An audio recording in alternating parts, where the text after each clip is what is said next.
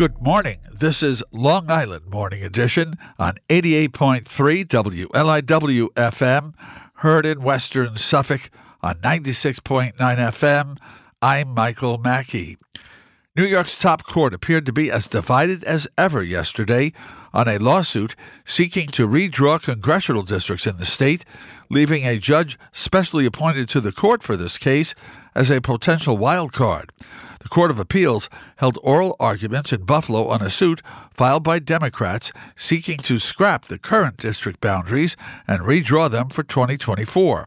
Yancey Roy reports on Newsday.com that Republicans, who hold 11 of New York's 26 seats after gaining four in 2022, want the court to leave well enough alone.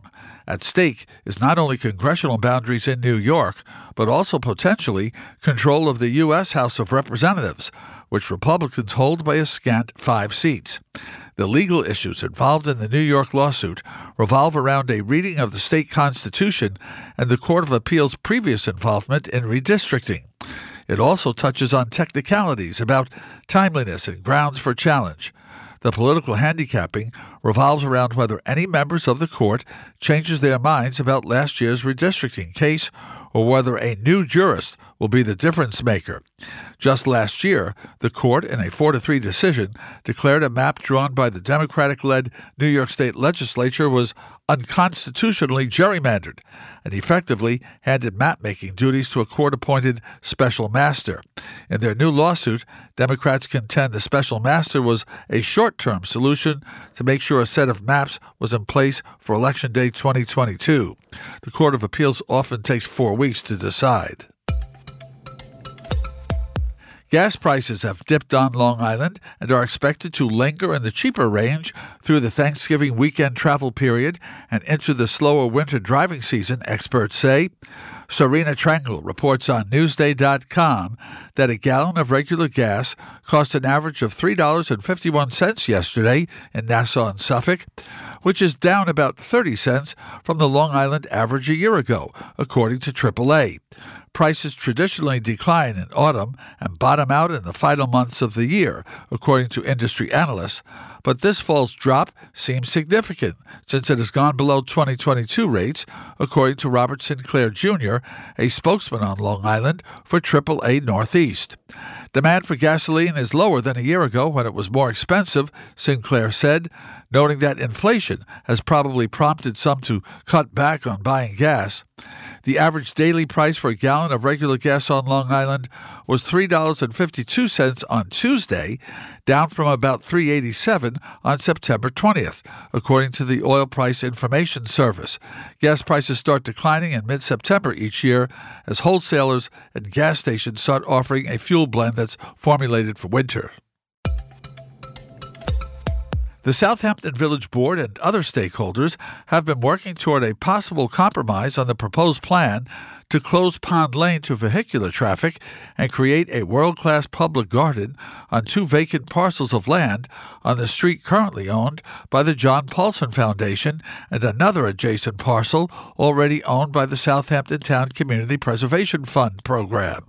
Cailin Riley reports on 27east.com that the plans, first introduced to the public at a board meeting in September, have animated and divided the community for months, with a group of residents speaking out in strong opposition to the plan, mainly because of the closure of Pond Lane adjacent to Agawam Park. Southampton Village trustee Roy Stevenson laid out what could be a potential compromise at a meeting last week. Last Saturday, Vietnam veteran Tom Gouldy, born and raised in Southampton, delivered a stirring speech at the Veterans Day ceremony in Southampton Village's Agawam Park, hosted by the Commission on Veterans Patriotic Events. By the end, Gouldy was accepting hugs from people he'd never met. After being home for 51 years, I felt it was time to share my story, said Mr. Gouldy. Michelle Trauring reports on 27east.com that shortly after he graduated from Southampton High School in 1970, Tom Gouldy enlisted in the Army, completing his basic training at Fort Polk in Louisiana before going on to military police training in Fort Gordon in Georgia. Then, despite his fear of German shepherds, he volunteered to be a sentry dog handler. To me, this seemed to be a great opportunity to work with and learn how to handle highly trained and disciplined dogs, he said. For six weeks, he trained in Okinawa, Japan, and learned just how capable and deadly the dogs could be. When Gouldy deployed to Vietnam in 1971, the soldier met the dog that would become his protector, his best friend, a three year old German Shepherd named Fritz. The tattoo on his left ear read OM95. As the war drew to a close, the same realization dawned on Gouldy that he would have to say not only goodbye to his soldier friends, but goodbye to Fritz, his best friend. Half of Gouldy's company would never make it back to the United States, Fritz among them. As I look at the pictures of us in Vietnam, one thing really stands out. How young we were, said Gouldy. Vietnam is where we grew up and where we lost our innocence. East Hampton Town Justice Lisa Rana has ruled that Airbnb records that showed a Montauk property owner had rented his property 59 separate times in 10 months cannot be used as evidence against the man because the records were acquired by an improperly issued and executed subpoena. Michael Wright reports on 27east.com that the town attorney's office had asked for and was granted a subpoena issued by Justice Steven Tekulsky and sent to Airbnb's headquarters in California, demanding that the company submit the records of payment for rentals of the cottages at 65 South Elroy Drive in Montauk, which is owned by Harvey Elgart. The company complied with the subpoena and handed over payment records showing dozens of rentals in stark violation of East Hampton Town's residential rentals law, which allowed just two rentals in a season of 14 days or less. Elgart was charged in the town justice court with a multitude of violations. Town officials said they hoped that using subpoenas to uncover records of extensive violations of town rental laws could be uh, key to overcoming this problem. But Elgart's attorney Lawrence Kelly argued that the subpoena that revealed proof of illegal rentals was issued improperly, and the evidence should be thrown out. The Shinnecock Indian Nation yesterday held a grand opening for its Little Beach Harvest Cannabis Dispensary on its territory in Southampton, ushering in a new avenue of economic development in a facility designed to blend in with the tribe's bucolic surroundings. Mark Harrington reports on Newsday.com that tribal leaders were on hand to formally launch this newest tribal business following eight years of planning and development. It will sell scores of cannabis and hemp products for recreation recreational and wellness uses for adults over the age of 21. All products sold at the two story facility are tested, and many are made by Shinnecock or other native tribal members under a tribal licensing plan begun earlier this year. Several other Shinnecock tribal shops along Montauk Highway in Southampton already sell cannabis products. Roughly 2 million people convicted of crimes in New York State may be eligible to have their records sealed as part of a broad criminal justice initiative that will be signed into law today by Governor Kathy Hochul.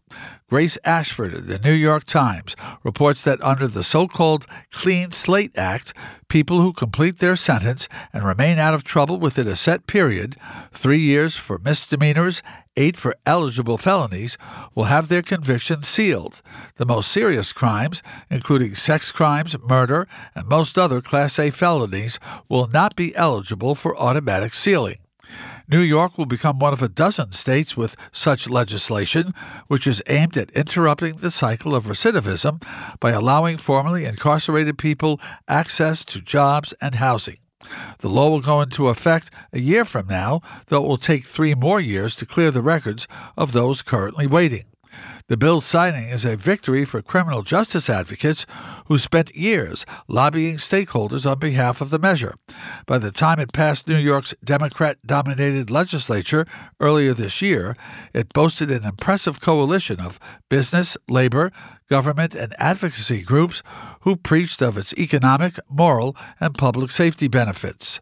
Unlike previous versions of the bill, the final law makes all Class A felonies, except those related to drug possession, ineligible for sealing.